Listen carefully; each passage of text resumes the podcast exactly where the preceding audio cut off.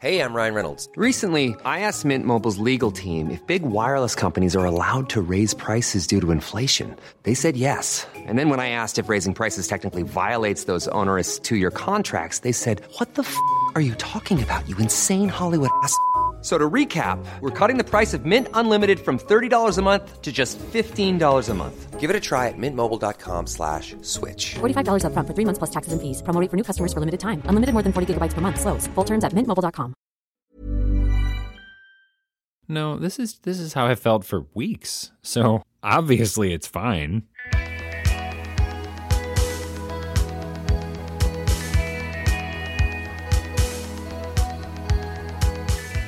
Welcome to Manic Rambling Spiral. I'm Heather B. Armstrong. And I'm John R. Bray. This week, we wanted to talk about something that I have written extensively about on my website, Dooce. Probably the one topic that um, is responsible for the majority of the success that I had with my website, and that is mental health and depression and anxiety. And in this context, um, we want to talk about it as it pertains to parenting in general, and then especially what it means in terms of parenting alone when there isn't someone to turn to or lean on when um, feelings of hopelessness and despair can become overwhelming. Right.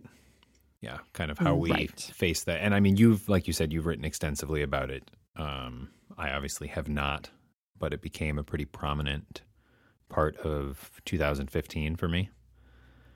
And I think it's worth discussing. And we've gotten dozens of emails probably with people mentioning this uh, and the added challenge that that mental health adds to you know parenting in general, but single parenting specifically, and and how that really changes the dynamic. Yes, it does change the dynamic. Single parenting, what it does is it shows you just the depths of what you can call upon in your own strength that you didn't know existed. And especially if you suffer from depression or anxiety, knowing that you can do this is um it's it's interesting.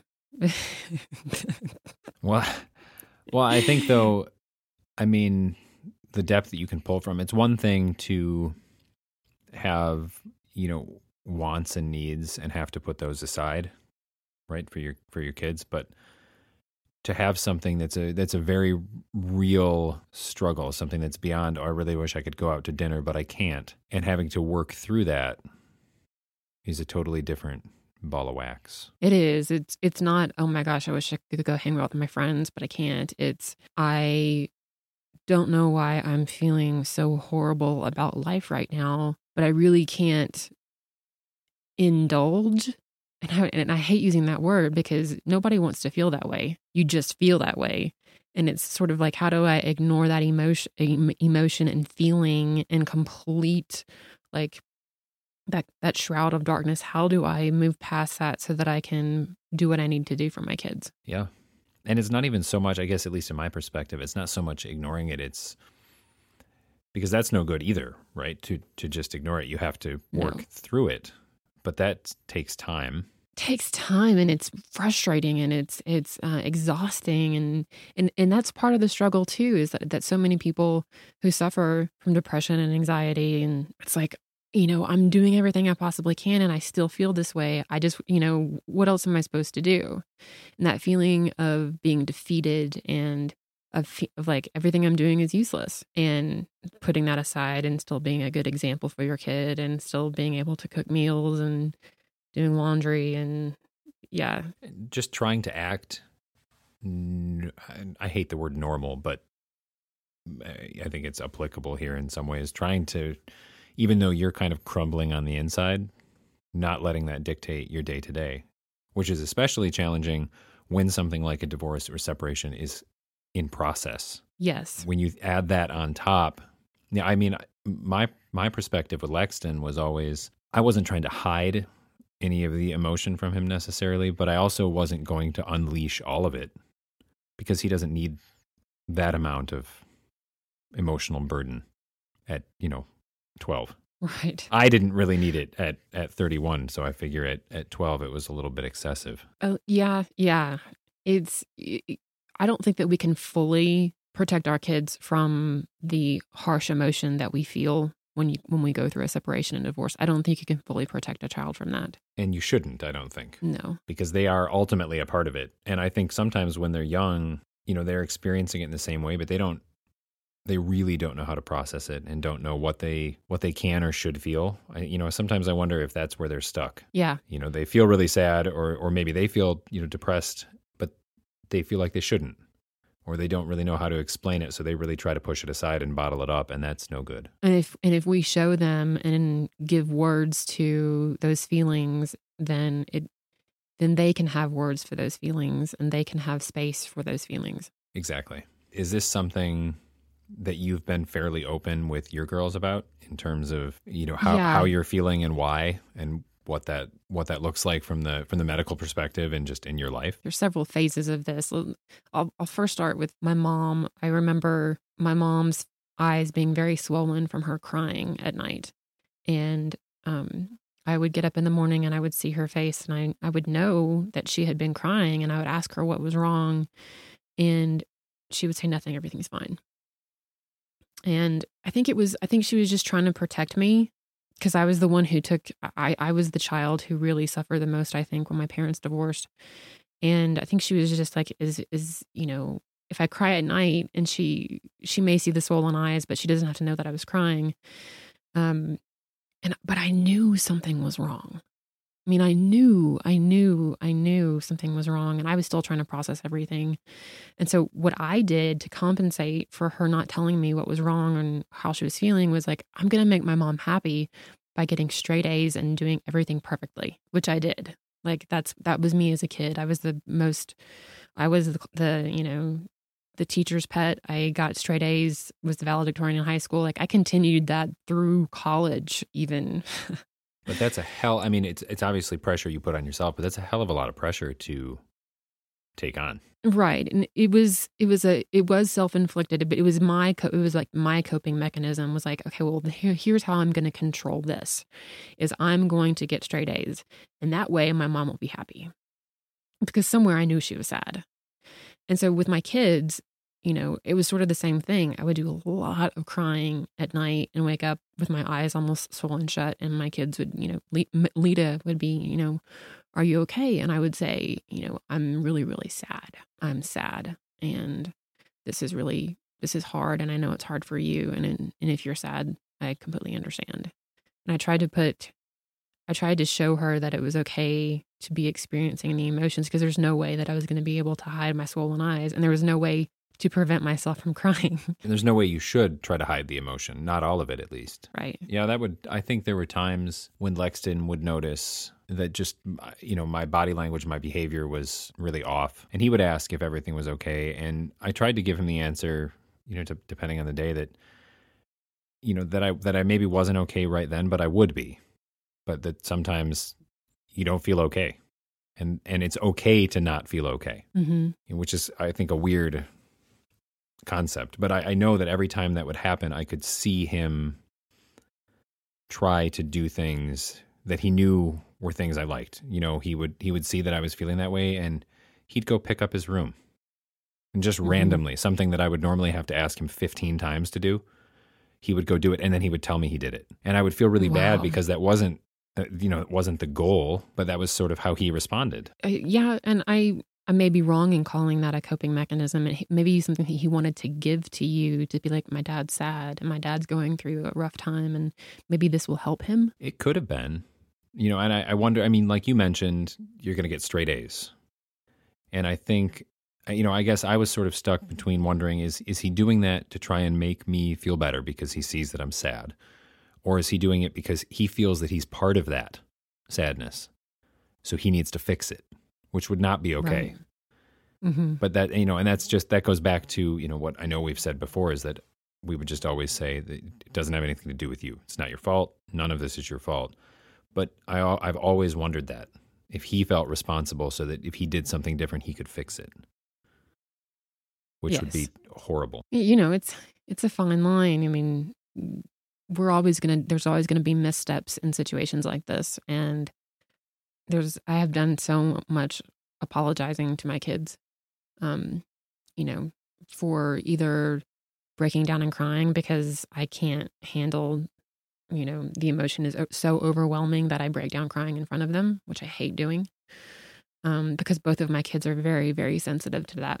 So I'm I try to be very careful. And again usually when that happens it's i'm just really like i usually and i do and, and i'm honest about it it's like I, i'm tired not only not only am i sort of like processing really some really rough emotions but i'm tired i'm overworked um you know uh, there's a lot of pressure and i'll explain those things that they all combine to sort of you know it makes it so that i can't that that tears come very very very quickly and that that mitigates it a little bit but they're still unknown. I mean, they want a reason, right?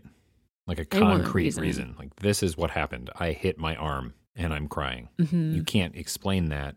You can't explain these sort of feelings with one concrete reason. It might have a catalyst, yeah but it's always a combination of things. it is always a combination of things. And, you know, my history with mental health is pretty well known because of what I've written. And I suffered from depression before I got pregnant and then went off medication to become pregnant. And then the postpartum after Leta was born um, landed me in the hospital. I didn't want to write about it because, well, I did want to write about it. I wrote about sort of the unraveling that was going on in those first six months of her life. But I was really scared too because I was like, I'm going to be written off as that crazy lady. And then I knew that I was headed down a path of like, if I don't go to the hospital, then I'm not going to survive this. And it was like, how do I do this without anybody finding out that I'm going to the hospital? Um, so I, act- I I got so desperate. Uh, there was one day when John left for work. Um, Jex when Jex left for work. There we go. Jon without the H.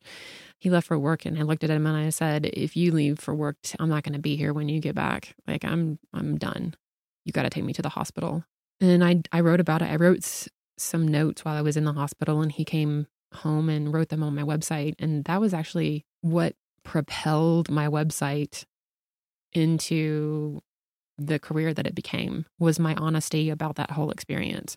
Like my readership like tripled that day. And honestly i thought i thought people were going to leave in droves because it's like i don't want to be reading the blog of the crazy woman when instead it was you know i became known for being outspoken about this issue about how this is very common and we need to talk about it and we need to help each other feel less alone and so I, so so for years i wrote about that and we talked about this how i sort of i wrote about my marriage in a certain way as so as to put the nail on my coffin when I, when the divorce happened Right. um well all of the writing that i did about mental illness i mean there was there were there was a crowd of people when we announced that we were separating and divorcing there was a huge crowd of people that were screaming about how don't ever leave your children alone with that crazy woman don't ever leave you know john don't ever leave your children alone with that crazy person and so it got completely used against me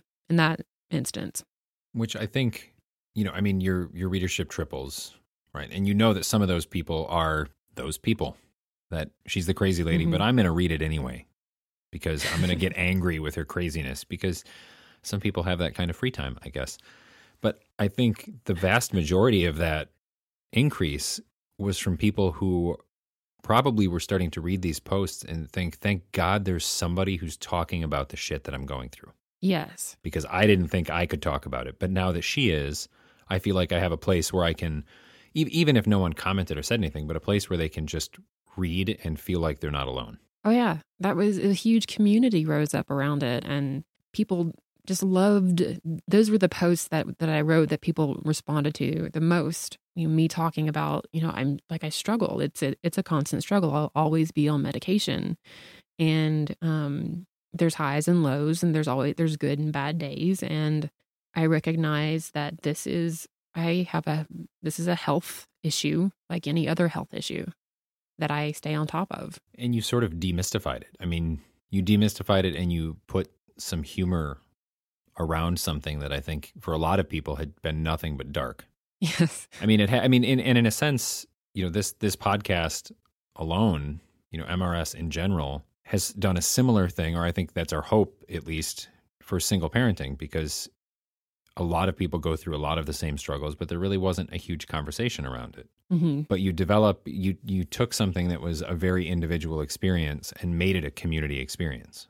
Yeah. I mean, people don't realize or don't remember that even like in, you know, 2000, 2001, talking about depression is not at all what it's like to talk about depression now. I, I remember dating in Los Angeles and like, when do I bring up the fact that I am on uh, an antidepressant? When do I bring that up with someone? Is it on the fourth date? Is it on the, the 17th date? Like, when do I bring that up? Like, because that could be a deal breaker. Yeah. The way we talk about mental health now is so different. Changed that quickly. And I mean, so many more of us are, are being open about it, which I think is really, really important for the sake of our, our kids. I mean, especially like Leta has shown signs of um, she's my kid. I'll just say that. I mean, she had her temperament is um, a combination of of me and John, but you know, she has my DNA, and it's really important to have be open with her about what she's feeling, and if she's feeling like she's being like an obstacle is in her way that she can't get over, you know, Yeah. that's a wow. Have I ever struggled with that in my life? Yeah, you totally understand it. And I think Yeah. I think it would be easy for some of those same people who thought of you as the crazy lady to say, well, you did that to her. And because you struggled with it, now she's going to. Right? Like somehow send the blame as an argument that we shouldn't really put this on our kids. You know, that you Yeah. should kind of keep it hidden. And and there's a part of me that I, I do understand the logic there. Like it, it sort of makes sense because like we were saying, you don't want to dump all of this on a kid. But at the same time, you need to let them know that A, that they're not alone, and B, that it's it's okay to feel that way. And it's okay to tell me that you feel that way, and it's okay to need help Yes. and ask for help. I think it's a for me, it's a matter of being vigilant. And I'll explain that. So my um my great grandmother died in a, um, a hospital. They she would have a she had what how many kids? 10 or 12 kids. Wow. And she basically had she basically lived with postpartum depression for a good 35 years of her life. She would have a kid and they would send her away to the hospital because she would have severe postpartum depression. But at the time, they didn't know what it was. She was just crazy. And she died in the hospital. And um, my mom has um, eight brothers and sisters. And I believe like seven of them are diagnosed with either bipolar disorder or depression or anxiety. And um, my mom, my mom escaped that, of course, the Avon World Sales Leader. Um, but, but both my brother and I suffer. My sister escaped it, and and, and me and my brother, um, we had to fight we didn't have to fight my mom because my mom had seen this in her brothers and sisters and she knew the signs. But in college, like I came to my parents and I said, I'm going to drop out of college because I, um, I don't, I, I can't cope. I can't do this. I'm dropping out of college and send, me- send me a, a, a, you know, a flight, mom and dad. I'm coming home from BYU. And my dad didn't want to believe that something was wrong with me. He's just like, you just get, this is just something that you get over. So my brother and I, and then especially with my brother, oh my gosh, this is how the story goes with my brother. I'll tell you the story really quickly. I know I'm talking a lot, but No. I know a lot about this issue. Yeah, I know. I'm Yeah, that crazy fine. lady from the internet. um, my brother, it was my brother's wife. His wife was pregnant with their first kid, and it was her birthday, and it was snowing outside. We were at the Olive Garden in Provo, Utah, having a birthday celebration, and my cousin was there as well. And my brother was in a mood.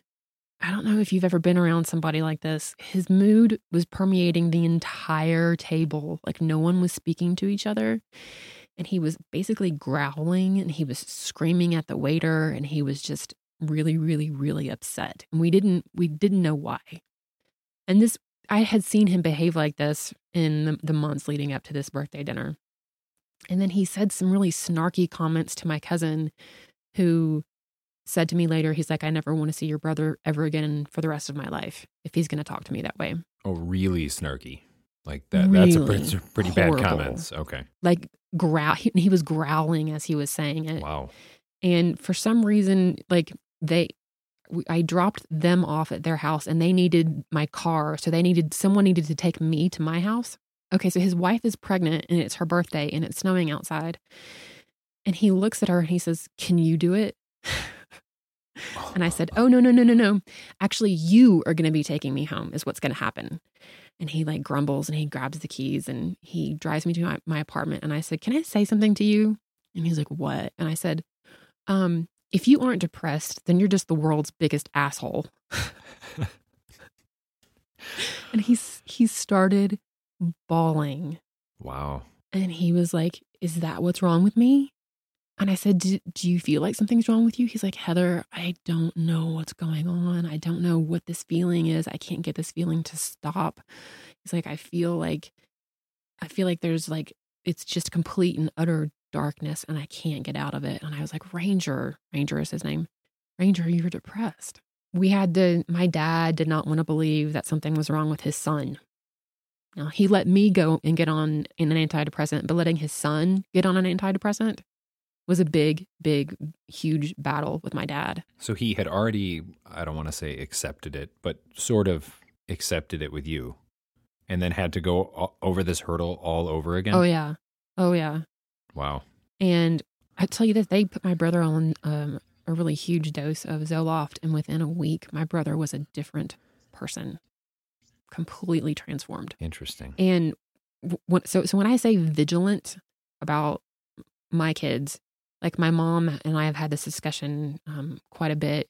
Like we see, we know what the signs are of someone feeling despondent, uh, despondent, and, and experiencing despair, and we see these signs. So, like I think three of my sister's kids have been diagnosed with depression, and my mom feels like she's been given, like my brother and I gave her a gift to to like see okay these were the signs when they started to go when they started to go into the hole and now we can see it in the grandchildren like okay if if if they are having this type of problem let's examine all of the facets that could be going wrong And that sort of insight lets you do that before they're wanting to drop out of college or before they have their first kid, which is huge. before they're sitting in a driveway and their sister's calling them an asshole Right. and I didn't cuss. I was at BYU. I did not use that word. And I was just like, dude, you are a rotten human being right now. And if you are not depressed, then man, God help you. you asshole. way, to, way to keep it clean. wow. It was just a forecast of what was to come. Well, and I think when looking at it from the perspective of parenting, you know, there's there's obviously the the parents that live with a mental, you know, mental health issue, and then there's maybe their significant other who who doesn't have one but lives with them, right? I mean, that Right. happens a lot, and I think in some cases, it's easy to look at a failed relationship and blame the person with a mental health issue because clearly that was it Clearly, that was it. because that must be the catalyst. And it just so happens that there there are people that feel that way that also need to share those feelings with us. And it's Did it's you read a comment? I, I know. You know, you avoid the comment section, but when it's an email, you don't really know until it's too late. And I, we got this particular email several weeks back, and I think I drafted, I don't know, six responses to it and deleted them and have still not responded. And didn't really tell you about this until just before we started recording here. But Yeah. Basically, uh, we got a very long email. Tell, tell them how it starts. Tell them how, how the email starts. Yeah, this is what makes it. I'll I'll read just the the intro snippet and then sum up the rest of the email. But it starts with I've been listening to your podcast since it began. In full disclosure, I have no children and have never been married. Heather and I are the same age per Wikipedia. I am sure that makes me a unique listener. I have always enjoyed Dooce's online persona and sharp wit. So, this is someone who's familiar with Dooce.com. And Well- dooce.com is a place that is no stranger to discussing mental health issues. Right. And I and I'll say this is that a lot of the times when I'm reading email or comments and it begins with, I love your website and I've been a huge fan for years. And then it's like, oh no, no, no, no, this is gonna go south really quick. and coincidentally, that is the case here. Because basically, the view here this person is marrying someone who has, I believe, two kids. It's quite a long email, and I'm trying to scroll through it as I talk here. But she's marrying someone who has kids, and he does not live in the same state as his kids. And her argument, her her answer, we asked several episodes ago why someone would want to leave their children uh, go and you know out of state, tra- go away, move away, and leave their kids. Heather, I think you asked that question, I said I, d- I didn't I couldn't wrap my head around someone doing that. right? Why why they would do that? And this listener's perspective is that they do that because, in a nutshell, women have more mental health issues than men. And often those women make it too difficult for the men to see their kids, so they leave because they don't have any other choice. Hmm. And yeah, uh, I mean, there's there's more to it than that, and there's a handful of, I will just call them less than accurate statistics on mental illness. And as as a father, I would just like to call bullshit on that because Thank you. I'm not I'm not saying that it that it doesn't happen or that in the case of the the man that she's going to marry that that maybe wasn't the case because I don't know that specific situation. But you you can't take one example and apply it to every possible situation. That is so frustrating across the board with everything. blame the blame the woman that would in that instance, right? Exactly. Blame- it was it was the woman's fault. Exactly. And the email, woman- the, the email is a woman, leave. is from a woman. So it's an interesting kind of dynamic in all of this. And again, you know, maybe in in the case of her fiance, maybe that maybe there were some very serious issues that maybe went undiagnosed or whatever.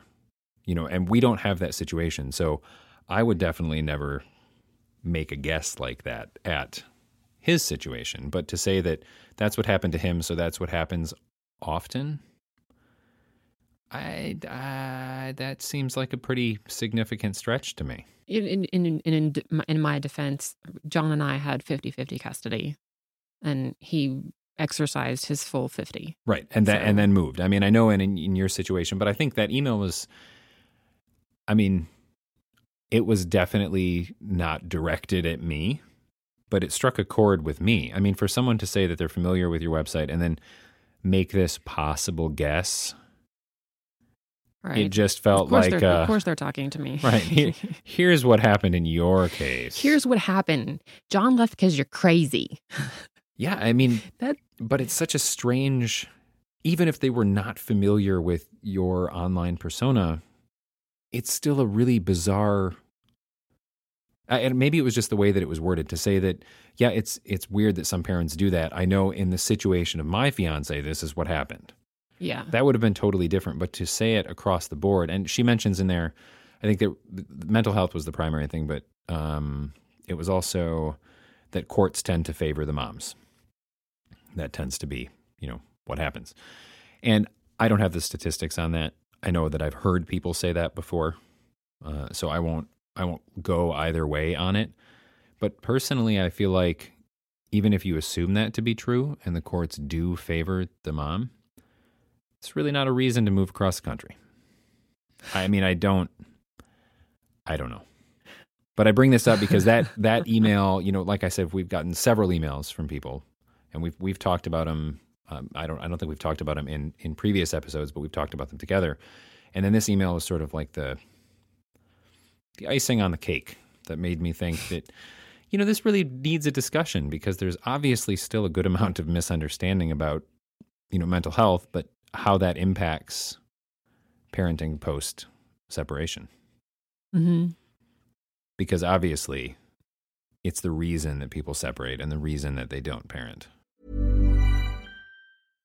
How would you like to look five years younger? In a clinical study, people that had volume added with Juvederm Voluma XC in the cheeks perceived themselves as looking five years younger at six months after treatment. Look younger, feel like you. Add volume for lift and contour in the cheeks with Juvederm Voluma XC. Reverse signs of aging by adding volume to smooth laugh lines with Juvederm Vollure XC. For important safety information and to find a licensed specialist, visit juvederm.com. That's J U V E D E R M.com. Not for people with severe allergic reactions, allergies to lidocaine, or the proteins used in Juvederm. Common side effects include injection site redness, swelling, pain, tenderness, firmness, lumps, bumps, bruising, discoloration, or itching. There's a risk of unintentional injection into a blood vessel, which can cause vision abnormalities, blindness, stroke, temporary scabs, or scarring. Talk to a licensed specialist to find out if it's right for you. I'm Sandra, and I'm just the professional your small business was looking for. But you didn't hire me because you didn't use LinkedIn jobs. LinkedIn has professionals you can't find anywhere else, including those who aren't actively looking for a new job but might be open to the perfect role, like me. In a given month, over 70% of LinkedIn users don't visit other leading job sites. So if you're not looking on LinkedIn, you'll miss out on great candidates like Sandra. Start hiring professionals like a professional. Post your free job on linkedin.com/people today. Jon and I had an understanding when we were married um, that I would be vigilant about noticing signs of mental health issues, and then he would be vigilant about eye issues because his eyesight's um, pretty complicated. And that was our understanding, and um, and I have been, and now I've taken on the whole eyesight thing as well in his absence. So Jon and I were always uh, talking about how I felt and making sure that my medication was working, just like you would if I, just like we would have if I were, you know, um, diabetic. When, when I'm making sure that I'm staying on top of, you know, my medication and and blood sugar levels, et cetera, et cetera. It's something that you know we were very open about. Well, it was a team.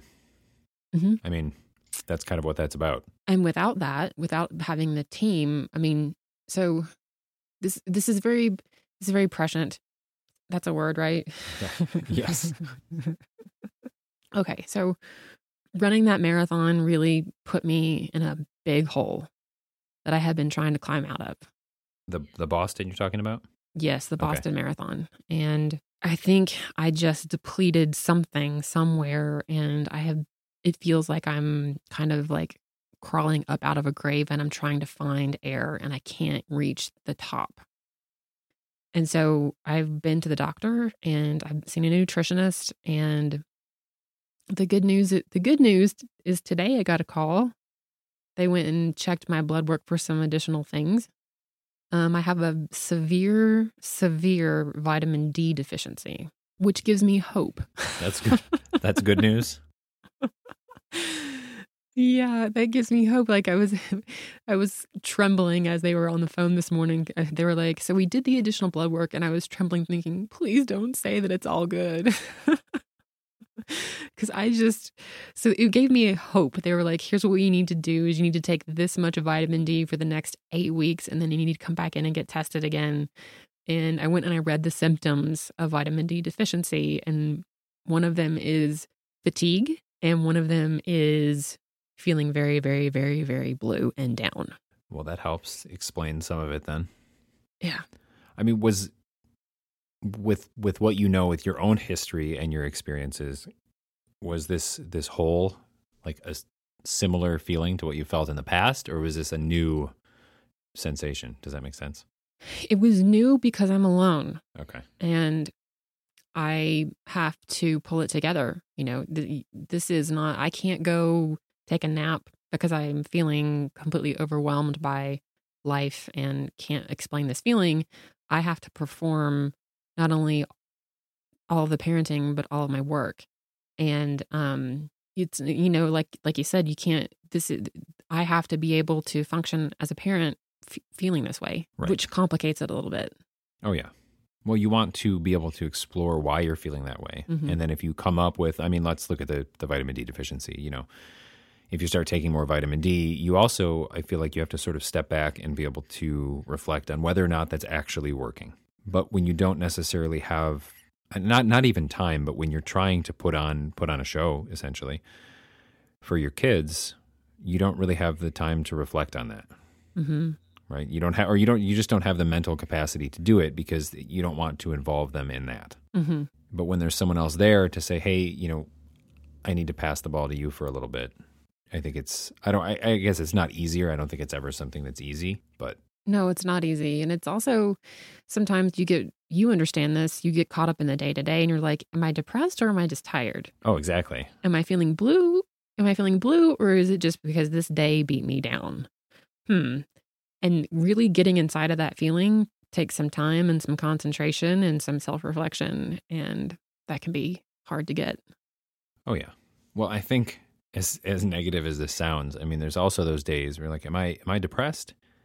No, this is this is how I felt for weeks. So obviously it's fine. You know, I'm functioning. Obviously, it's fine. I'm functioning. It's fine. right. You just Totally adjust to that new state. Which is I weird. Yeah, I mean, I I recognize that this is not how I want to be feeling. Last year was a phenomenal. I had a really, really, really good year last year. Um, I felt like I had a lot of success. I had I was I was content with a lot of things. I felt happiness and and lilt, a lilt in my step. I felt joy in a lot of things, and I know that this hole that I'm in is similar to ones that I've been in the past because that joy is gone. And it's like, okay, I need to take active steps to repair this because, and I recognize that this isn't just me being frustrated with being overwhelmed. This is actually a, a, a down period. And what can I do to get out of it? Well, and I think I think combating that when you're on your own is is sort of one side of it. But I think at least in my perspective because I didn't really struggle with mental health issues or at least I didn't recognize that struggle until you know my life started falling apart last year and that was when I went on some anti-anxiety medication. And my biggest concern at the time was that you know, I didn't want Heather, Hex, my ex, to find out that I was on it and then make an assumption that, oh, this isn't good. He's not fit to be a father Mm-hmm. or I don't trust him or anything. And and she'd never given me any reason to think that, but that was my number one concern. You know, so I tried to get by without it for a while just because I didn't want to deal with that. And it was finally my dad and I, I was talking to him and I said, you know, I feel like I should be able to deal with this on my own because that was my stubborn approach. Mm-hmm. And he was he was really great about it. He said maybe. He said maybe you should be able to. He said I, I don't know and you don't know, but he said the bottom line is you can't. And he said if all you need is something to take the edge off and help you get a handle on it, then you need that. That's that's really good.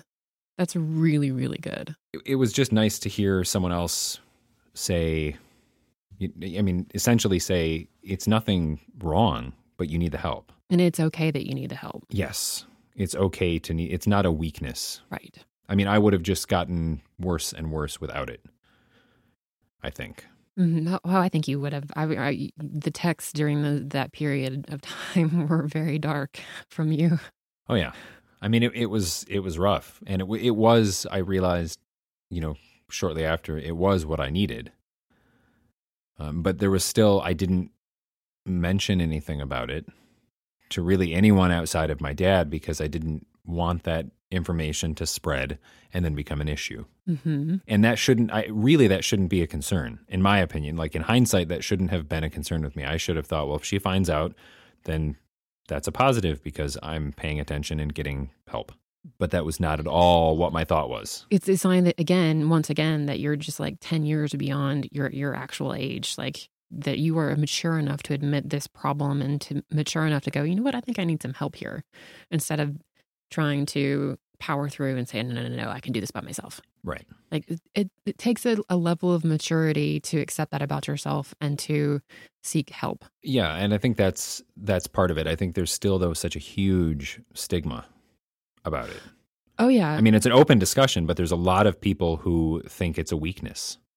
You know, you're yeah, you're depressed. You everyone gets sad. You should get over it. Like, well, yeah, but this is not that. It's different. I mean, and it's it's something you know at the time even when I was trying to talk to my therapist about the anxiety like you can't really put it into words it's just this feeling almost I mean like you've said it's a pit and I think that's a really good way to look at it but it's kind of a hard feeling to to grasp there's not there's not really anything tangible Yes, Th- that's exactly how to put it. There's nothing tangible other than like it can take various forms, but a lot of times it takes the form of complete emptiness. It's like, how do you explain that to someone? Right, and that's just even when when Lexton would ask, it's like even if I wanted to to unload it all, I wouldn't even know how to how to explain it.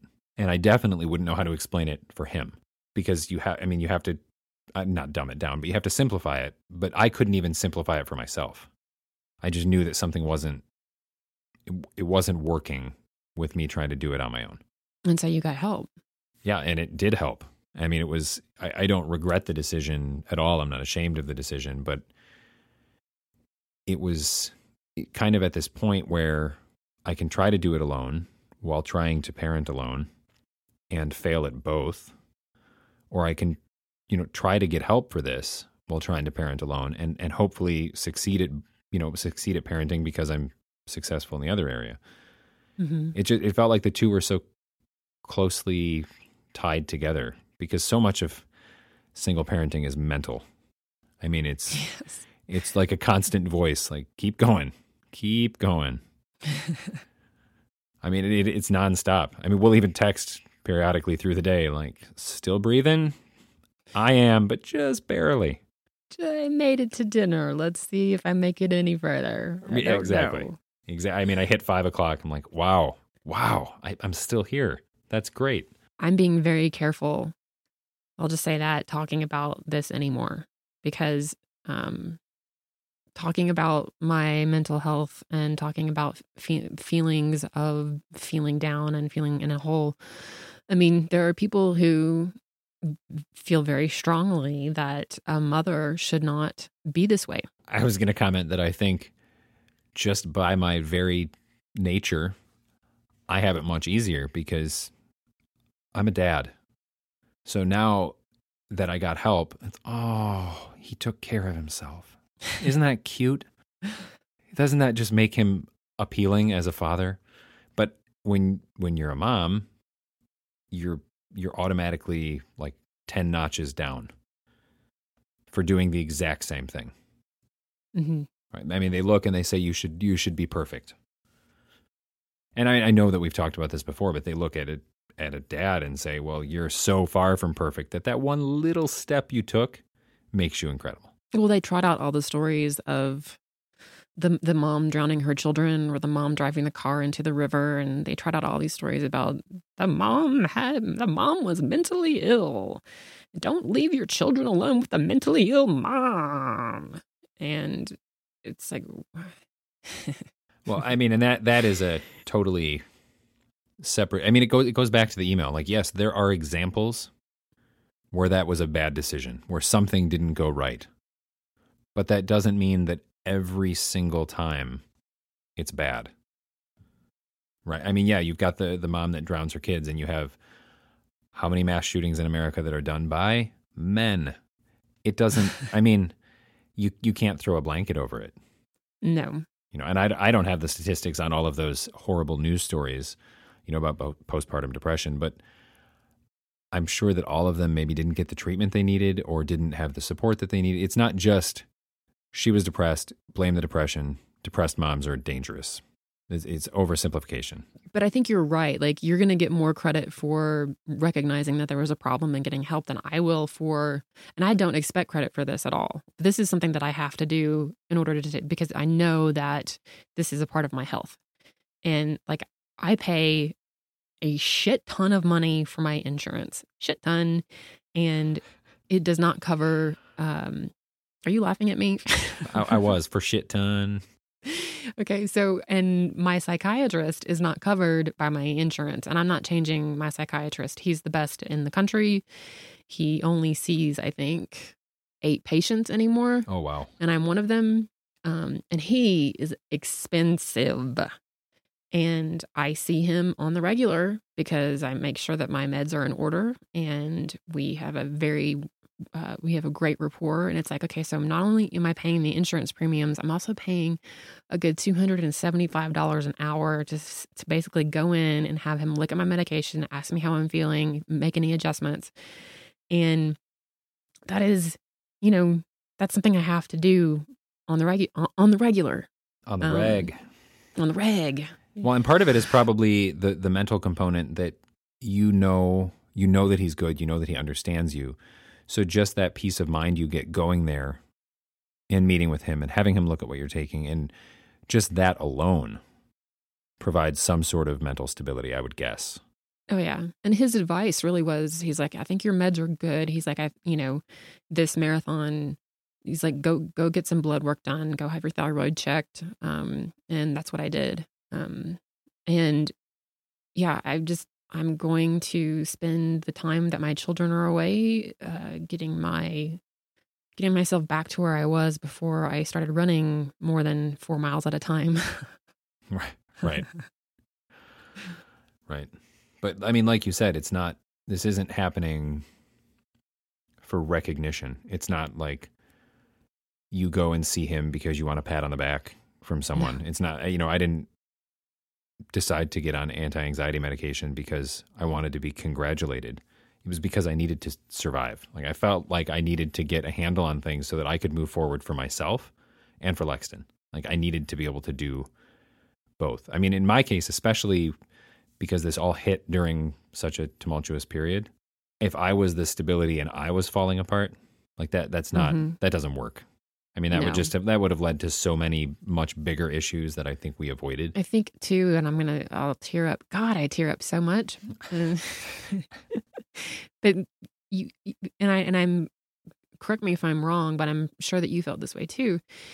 There's this huge misconception from for those for people who don't suffer from depression or anxiety. There's a huge misconception about it. Like there's we don't want to feel this way. We we really really don't want to feel like this. Like and our attempts to feel better and our attempts to get help are because we, we really don't want to wallow and we don't want to play victim and we don't want to be down and we don't want to struggle to get through the day. We don't like feeling this way. This is not something that we sought out or enjoy. We want this to change. And I think that's a huge mis when people are just like, "Oh, come on, you know, there's nothing wrong in your life. Why are you doing this? Just get over it. It's like, I know. right like like when you when you think about it logistically you're like yeah I, I get that i would love to get over it it's not like you want to sit around and talking talk about being sad like that that is not fun when you look at it logistically, it makes it even worse because you're like, logistically, I shouldn't be feeling this way. Right. But I do. right yeah and then you can't explain it and it's just it, it creates like a whole new mental it's a mind fuck. That's what it is. Because you mm-hmm. know that what everyone says like just get over it. Stop stop feeling that way. You're like yeah i know i know but i can't and i don't know how to tell you why i can't. There's no answer. But I- no if if there's someone out there that's that's doing that just just to talk about it just for the attention like find a hobby I mean, it's it's not fun. There's there's got to be like a million other things that you can do that are more exciting and beneficial to your life. Depression is not a hobby. No, I've never met anyone who was like, "Oh man, this is great. Let's talk about being depressed." So fun. Depression is not a hobby. Yeah. See? Oh, I love waking up feeling this way. I love waking up with like my hands are like clenched and I can't unclench them. That is super fun. Right. Every day. Oh, here I am at the bottom of the pit. Yes. but it, it's hard, and we get up every day, and even on the days that aren't great, you you do it. You do it and you you realize, wait a minute, maybe I could be an Oscar winning actress for what I just pulled off in front of my kids. Yeah. I could. every day, day after day after day, with just feeding them little bits so that you don't lie, but you're not unloading. hmm And because you don't really know how to explain it. You know, but like I said, I always go back to, yeah, I am sad or I don't feel great, but I will. Some days are just like this days, weeks, months, years, you know. They're I just think next time, next time I cry in front of my kids, and I'm just gonna be like, "Mom has a vitamin D deficiency. That's why I'm crying. go look it up on Wikipedia. I need more sun." yes, exactly. Get out there. You should tan. You need to go get tan. Yes, because my skin cancer would would really benefit from that. well, you, you you can't have the best of both worlds, okay? Mm-hmm. you got to pick. Vitamin D comes in pill form. It's just another pill that I got to take There you go. in my rub in my giant bag of pills. Add, Oh add it to the mix. One handful a day. But I, I definitely I think, you know, we've we've received a lot of emails, like we've said, from people who who either do struggle with depression or anxiety and know it, or people who think that they do or think that they did, um, and have never really been able to put it into words. Um, and hopefully, we've responded to to all of those. But if if you're still battling something, you know, or struggling with your own mental health while also trying to to parent your kids and and raise them to be as mentally healthy as possible, you, we would definitely love to hear, you know, what what your approach is and how you hide and or share those emotions that you're going through in a child appropriate way. How do you talk to your kids about what you're feeling? while also And letting them know feeling. that yes, that was what I was going to say. Letting them know that they need to talk about how they feel and that there's no shame in that. Uh, so if you'd like to share those stories with us, um, anonymously or otherwise, you can email us at stories at manicramblings.com. And you can also find us on social media at Manic Ramblings on Twitter, Facebook, and Instagram. And until next time, know that you are not alone.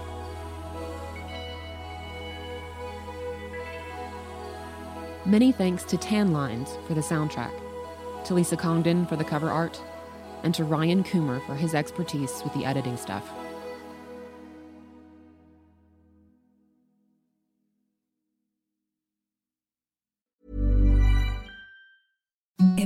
The softest sheets you've ever felt. Now imagine them getting even softer over time. That's what you'll feel with Boll and Branch's organic cotton sheets. In a recent customer survey, 96% replied that Boll and Branch sheets get softer with every wash. Start getting your best night's sleep in these sheets that get softer and softer for years to come. Try their sheets with a 30-night guarantee. Plus, get 15% off your first order at bollandbranch.com. Code BUTTERY. Exclusions apply. See site for details.